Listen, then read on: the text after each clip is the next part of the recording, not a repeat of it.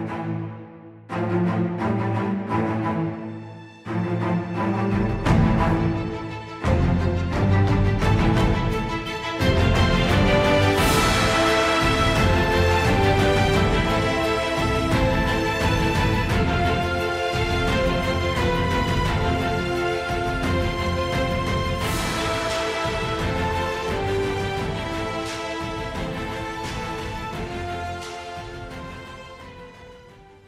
இளஞ்செழியனையும் ராணியையும் கையால் கட்டி இளஞ்செழியனை மட்டும் தலையில் அடித்து ஒரு ரதத்தில் போட்டு தூக்கிட்டு போகிறாங்க உறையூருக்கு.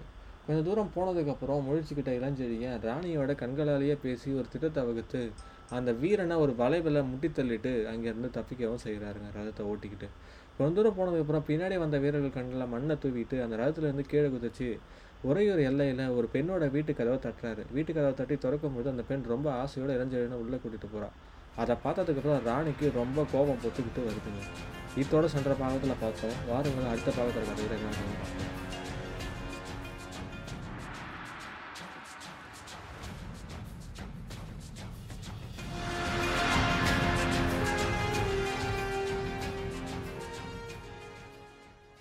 வணக்கம் நண்பர்களே. யவனராணி உங்களுக்காக வாசித்துக் கொண்டிருப்பது வீரா. அத்தியாயம் முப்பத்தி மூன்று குங்கும பந்தமும் இரத்த பந்தமும். தரையில் தங்க நாணயத்தை செதற விட்டா எப்படி ஒரு சத்தம் வருமோ அந்த சத்தத்தை விட அதிகமான சத்தத்தில் கலகலவரன்னு சிரிச்சிட்டு ரொம்ப சுதந்திரமாக நம்ம படைத்தலைவனோட கையை பிடிச்சி அழைச்சிக்கிட்டு அந்த கார்குழல் காரிகை உட்கூடத்தில் நல்லா உள்ளே போனாங்க. அவள் உள்ளே போன போது தான் யமனராணி அவளை ஏறெடுத்து பார்க்குறா. அவள் அழகை பார்த்துட்டு இவ எந்த விதத்திலும் பூ அழகுக்கு ஈடாக மாட்டாள் ஆனால் அவளோட சுருட்டை மயிரும் சுதந்திர வதனமும் பளிச்சுன்னு மின்னும் கண்களும் ரொம்ப அவளுக்கு ஆசை அழகாகவும் இருந்துச்சு. படைத்தலைவன் அதை பார்த்து தான் மனதை பறி கொடுத்துட்டான். அதில் வேப்பேதும் இல்லைன்னு சொல்லி ராணி நினச்சிக்கிட்டாங்க. வெக்கம் கலந்தா போல் அந்த பெண்ணை நடந்துக்கிட்டு இருந்தாலும் அந்த நடையில் ஒரு அலட்சியம் இருந்ததும் அந்த அலட்சியத்தில் அவளோட இடுப்பு ஒரு பக்கம் போனதும் அவள் நடையை பார்த்தே நிறைய ஆண்கள் அவகிட்ட அவகிட்ட விழுந்துருவாங்கன்னு சொல்லி நம்ம யவனராணி மனசில் நினச்சிக்கிறாங்க. அது மட்டும் இல்லாமல் உள்ளே போனதுக்கப்புறம் ராணியை இளஞ்செழியனும் கண்டுக்கவே இல்லை. ஏன்னா ராணிக்கு அது கசக்கவும் ராணி ரொம்ப முறைச்சிக்கிட்டு இருக்காங்கன்றதையும் ரெண்டு பேரும் கண்டுக்காமல் உள்கூடத்துக்கு போனதுக்கப்புறம் ஒருவரை ஒருவரை பார்த்து திடீர்னு சிரிச்சுக்கிறாங்க. சிரிச்சதுக்கான காரணம் புரிஞ்சுக்கிட்டாலும் அவள் புரிஞ்சிக்காதது போலவே எதற்காக நகைக்கிறீர்கள்? அப்படின்னு சொல்லி ரொம்ப வெக்கத்துடனே நம்ம படைத்தலைவனை பார்த்து அந்த பொண்ணு கேட்குறாங்க அவள் கேட்கும்போது தான் எதற்காக நகைக்கிறாய் ஹல்லி? முதலில் அதற்கு காரணத்தை சொல் அப்படின்னு சொல்லி படைத்தலைவர் சிரிச்சுக்கிட்டே கேட்குறாருங்க. உங்கள் கைகளை பார்த்தேன் சிரிப்பு வந்தது அப்படின்னு சொல்லி அள்ளி சொல்கிறான் கன்னத்தை பார்த்தால் சிரிப்பு வரவில்லையோ அப்படின்னு சொல்லி படைத்தலைவர் கேட்குறாருங்க. ராணியோட இதயம் இந்த கேள்வி பதில்களால் எரிமலையாகி வெடிச்சிக்கிட்டு இருந்து அதை பற்றி கொஞ்சம் கூட ரெண்டு பேரும் கண்டுக்காமல் பேச்சை திறந்துக்கிட்டு இருந்தாங்க. அடுத்து நம்ம அள்ளி கேட்ட கேள்வியில் ராணி அப்படியே ஆடி போயிட்டாங்க. காரணம் என்னென்னா இப்படியும் வெக்கம் கட்டவ இருப்பாளா அப்படின்னு சொல்லி சம்பித்து போய் நின்றுட்டாங்க என்ன கேட்டாங்கன்னா அல்லி கன்னத்தை பார்த்தால் எனக்கு சிரிப்பு வராது படைத்தலைவரே. அதை பார்த்து சிரிக்க வேறொருத்தி இருக்கிறார் முதல்ல என்னை உங்கள் கையில் தூக்கி கொள்ளுங்கள். என்னை பிடித்து தூக்கி நீண்ட லா நாட்களாகி விட்டது அப்படின்னு சொல்லிட்டு அல்லி தன்னோட முத்துப்பற்களை காட்டி சிரிக்க ஆரம்பிக்கிறாங்க. அல்லியோட பேச்சும் சிரிப்பும் தான் வெக்கம் கட்டிருந்தா அதை விட மோசமாக ஒரு பதிலை சொன்னாருங்க படைத்தலைவர். அதை கேட்டதுக்கப்புறம் யவனராணிக்கு படைத்தலைவனை அங்கேயே கொண்டு போட்டுடலாம் அப்படின்ற அளவுக்கு கோபம் வந்துச்சு. கையை தூக்கி கொள்கிறேன் அல்லி ஆனால் நீ நெற்றியில் குங்குமம் போட்டு இட்டுக்கொள்ளவில்லையே? அப்படின்னு சொல்லி படைத்தலை கேட்குறாரு குங்குமம் போட்டு அவசியம் வேண்டுமா? அப்படின்னு சொல்லி அல்லி எதுவும் புரியாதது போல கேட்க அவசியம் வேண்டும் அல்லி அப்பொழுதுதான் உன் உன் முகத்தில் என் கண்ணத்தை நான் இழைக்க முடியும் அப்படின்னு சொல்லி படைத்தலைவர் சொல்கிறாரு இத்தனை தூரம் எவ்வளவோ சங்கடத்துக்கிடையில் சம்பாஷணையை பொறுத்துக்கிட்டு இருந்த யவனராணி க கொஞ்ச நேரத்தில் பொறுமையற்ற கையோட விட்டுட்டு தன் அழகிய கால்களை தரையில் உதச்சி படைத்தலைவரே உங்கள் சரச சல்லாபத்துக்கு சாட்சி அவசியம் இருந்தால் வேறு யாரையாவது பாருங்கள். அவ தான் வெக்கம் கட்டு போய் உளர்றான்னா நீங்களுமா மட்டு மரியாதை மதியானத்தையும் எழுந்துட்டு காட்டில் பறக்க விட்டுட்டு பேசுகிறீங்க அப்படின்னு சொல்லி சீர்றாங்க ராணி. அப்பொழுதுதான் ராணி தன்னோட வந்திருப்பதை நிலைப்படுத்தி கொண்ட படத்தலைவன் ஒரு நிதானத்துக்கு வந்துட்டு மன்னிக்க வேண்டும் ராணி அள்ளியை பார்த்து நீண்ட நாட்களாகிவிட்டது ஆகையால் சற்று விளையாடினேன். ராணியினோட செவ்விதழ்கள் ஒரே நேரத்தில் மடிந்து இகழ்ச்சி புன்னகையை ஒன்றை வீசிட்டு அடுத்து வந்த அவர் சொற்களில் இகழ்ச்சி ஒளி பூரணமாக தெரிஞ்சிச்சு.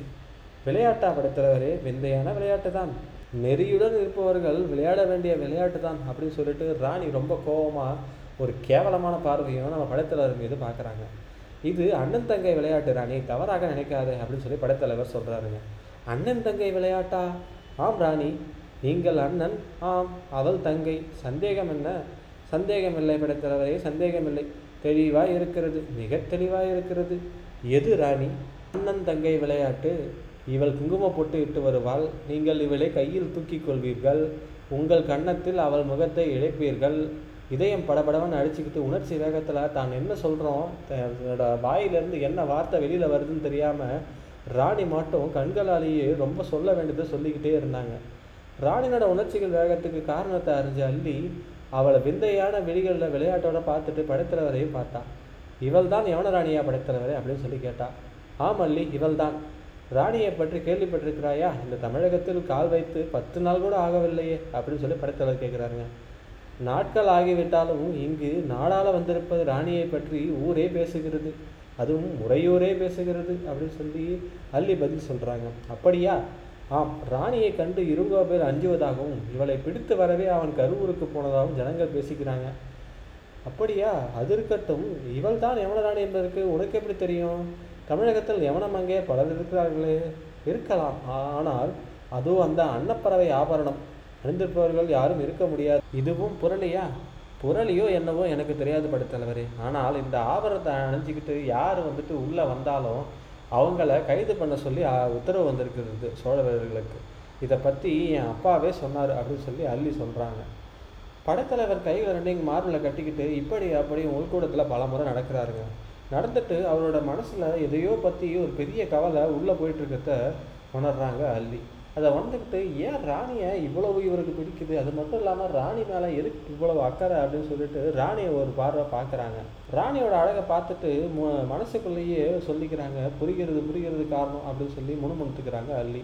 ஆனால் ராணியின் மனசில் மட்டும் அடுத்து ஒரு ஆபத்தை பற்றி கொஞ்சம் கூட கவலையே இல்லை. அதெல்லாம் மறந்துட்டு யார் இந்த பெண்? இவளோட சரசம் பேசிக்கிட்டு இவர் தங்க முறை கொண்டாடுறாரு கடத்தலைவர் அப்படின்ற எண்ணங்களே ஓங்கி நின்றுட்டு இருந்துச்சு. அதுக்கு மட்டும் இல்லாமல் திட்டமான கேள்வி ஒன்று படத்தில் வர பாட்டு கேட்குறாங்க இவள் யார்? இவளுக்கும் உங்களுக்கும் என்ன சம்பந்தம்? அப்படின்னு சொல்லி ராணி கேட்குறாங்க ராணியின் கேள்வியில் தெரிந்த கடுமையை புரிஞ்சுக்கிட்ட படத்தலைவர் ஆழ்ந்த யோசனையிலிருந்து வெளியில் வந்துட்டு அதை பற்றி சிந்திக்க இப்பொழுது அவசியமில்லை ராணி. உன்னை காப்பாற்றுவதை பற்றி தான் தற்சமயம் யோசிக்க வேண்டும் அப்படின்னு சொல்லி தன் குரலில் கொஞ்சம் கடுமையை காட்டி சொல்கிறாருங்க ராணி ரொம்ப கோபத்தில் சொன்னாங்க மறுபடியும் என்னை பாதுகாப்பதை பற்றி கவலை வேண்டாம் படைத்தலைவரே. இவள் யார்? முதலில் அதை சொல்லுங்கள். அதுதான் சொன்னேனே இவர் பெயர் அள்ளி உடன் பிறந்தவளா இல்லை. வளர்ப்பு தங்கையா? இல்லை. வேறு எப்படி தங்கை? சூழ்நிலையால் தங்கையானவள். இவள் தங்கையானதால் தான் என் வாழ்வை நசிந்தது. வாழ்வு வளம் பெற்றது என்று சொல்லுங்கள். இவள் உங்கள் தங்கை உங்கள் கன்னத்தில் முகத்தை இழைப்பாளே. அதனால வந்தவன தான் அத்தனையும்.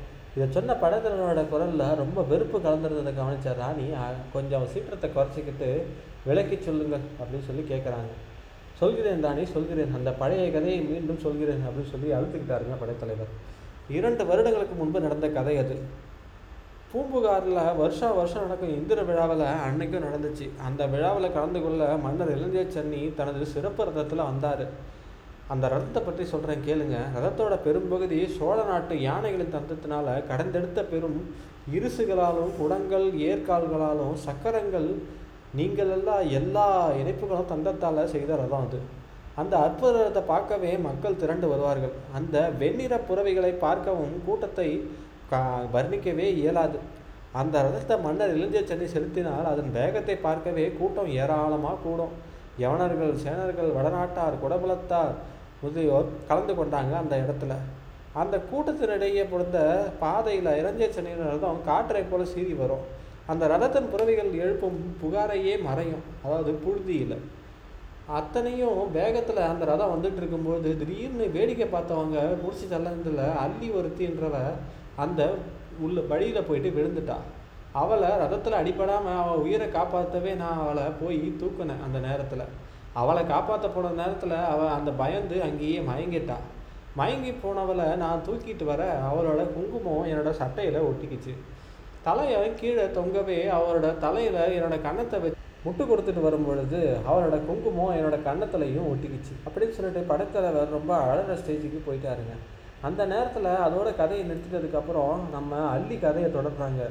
இரஞ்சேட் சனியோட ரத வேகத்தில் திடீர்னு ஏற்பட்ட விபத்தால் நான் மூர்ச்சி ஆயிட்டேன். உண்மையாகவே அதனால தான் என்னை அவர் அங்கே தூக்கிட்டு வந்தார். அது மட்டும் இல்லாமல் அவர் தூக்கிட்டு என்னோட வீட்டுக்கு ஓடி வந்து அங்கே போட்டுட்டு அப்படியே வந்து அவரோட முறைப்பெண்ணை பார்க்கறதுக்காக ஓடி ஓடி போனாருங்க. அந்த பெண்ணையும் பார்த்தாரு. அந்த பெண்ணையும் இழந்துட்டாரு. முறைப்பெண் சொன்னதை விவரமாக அப்படியே என்னிடமும் சொன்னார். இப்பொழுது அந்த வார்த்தைகளை மறந்து விட்டேன் பூவழகி என்ன சொன்னா படத்தலைவரே? அப்படின்னு சொல்லி படைத்தலைவர்கிட்ட கேட்குறாங்க அந்த குங்கும குங்குமக்கன்னி என்றால் போனது இந்திர விழாவல்ல காம பண்டிகை என்றால் கண்ணாடியிலே கன்னங்களை பாருங்கள் அப்படின்னு சொல்லி சிரித்து உள்ளே போயிட்டா அப்படின்னு சொல்லி நம்ம படத்தலைவர் சொல்கிறாருங்க படத்தலைவர் பழைய சம்பாஷணைகளை கண் உள்ளே நிறுத்தினதுனால அவர் நெஞ்சில் கிளம்பின துக்க அலைகிறனால அவருக்கு தலையை கீழே தொங்க போட்டுக்கிட்டு ரொம்ப சோகமாக கண்ணீர் பெருங்க நின்றுட்டு இருக்காருங்க ராணியினோட ஏளன சிரிப்பும் ஏறெடுத்து பார்க்காம அள்ளி இதை சொல்லிக்கிட்டு இருந்தா. கேட்டாயா ராணி ஒரு பெண்ணின் ஆபத்தை காப்பாற்ற போன அவருக்கு முறைப்பெண் சீற்றத்துக்கு இலக்கானார். அதை அறிந்த என் நெஞ்சு என்ன பாடுபடும்? எண்ணிப்பார் ராணியாயிருந்தாலும் நீயும் ஒரு பெண்தானே? எண்ணிப்பார் என் இதய குமுறலே. இவருக்கு ஆறுதல் சொன்னேன் நாங்கள் அண்ணன் தங்கையானோம். அதில் ஆறுதல் கண்டோம். சில நாட்கள் என் தந்தையுடன் இங்கே வந்து தங்கினார். இருப்பினும் அவர் போனதுக்கப்புறம் ரெண்டு வருஷமாக படைத்தலைவர் பல முறை இங்கே வந்துட்டு போனார் தங்கையை பார்க்க. சில வேளைகளில் என் துக்கத்தை எண்ணி போயும் என்னையும் நினைத்து பொறாமையும் கொண்டாலே அந்த பெண் அப்படின்னு சொல்லி அவருக்கு நானும் கொஞ்சம் ஆறுதல் சொல்லிக்கிட்டு இருந்தேங்க.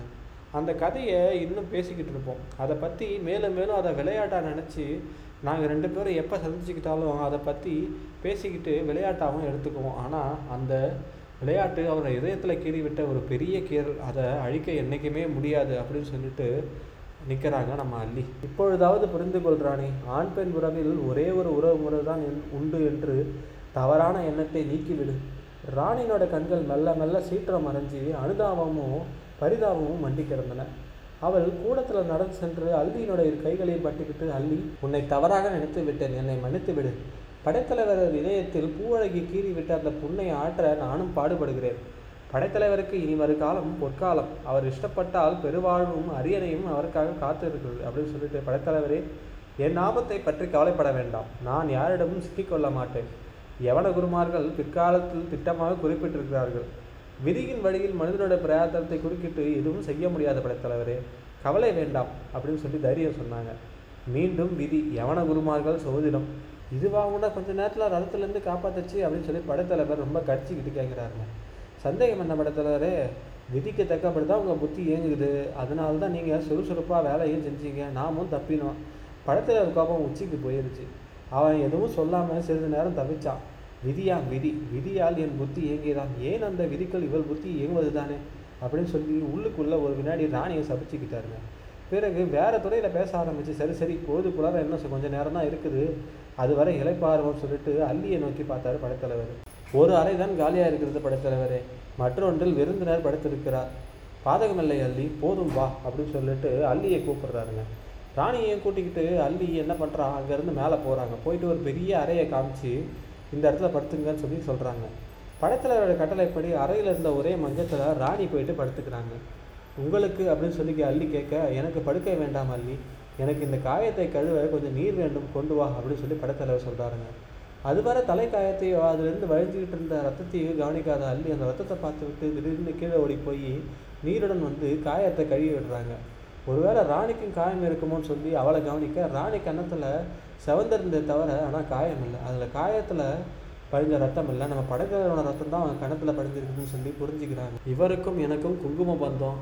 ஆனால் ராணிக்கும் இவருக்கும் ரத்த பந்தம் போல இருக்குது அப்படின்னு சொல்லி அள்ளி மனசுக்குள்ளே சொல்லிக்கிட்டு இந்த ரத்த பந்தத்தினால என்ன ஆபத்து இவருக்கு நேர போகிறதோ அப்படின்னு சொல்லி மனசுக்குள்ள நினச்சிக்கோ செய்கிறாங்க ஆனால் அதை வெளியில் காட்டிக்காமல் நீங்களும் கொஞ்சம் நேரம் இழைப்பாருங்க அப்படின்னு சொல்லிட்டு அங்கேருந்து போயிடுறாங்க.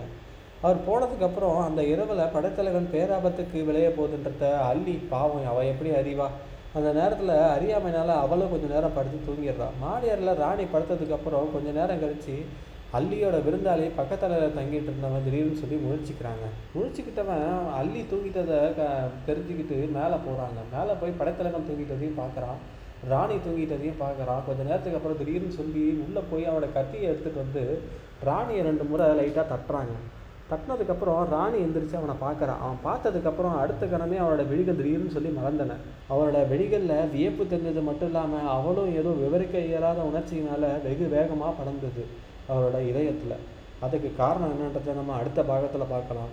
நன்றி. வணக்கம் நண்பர்களே.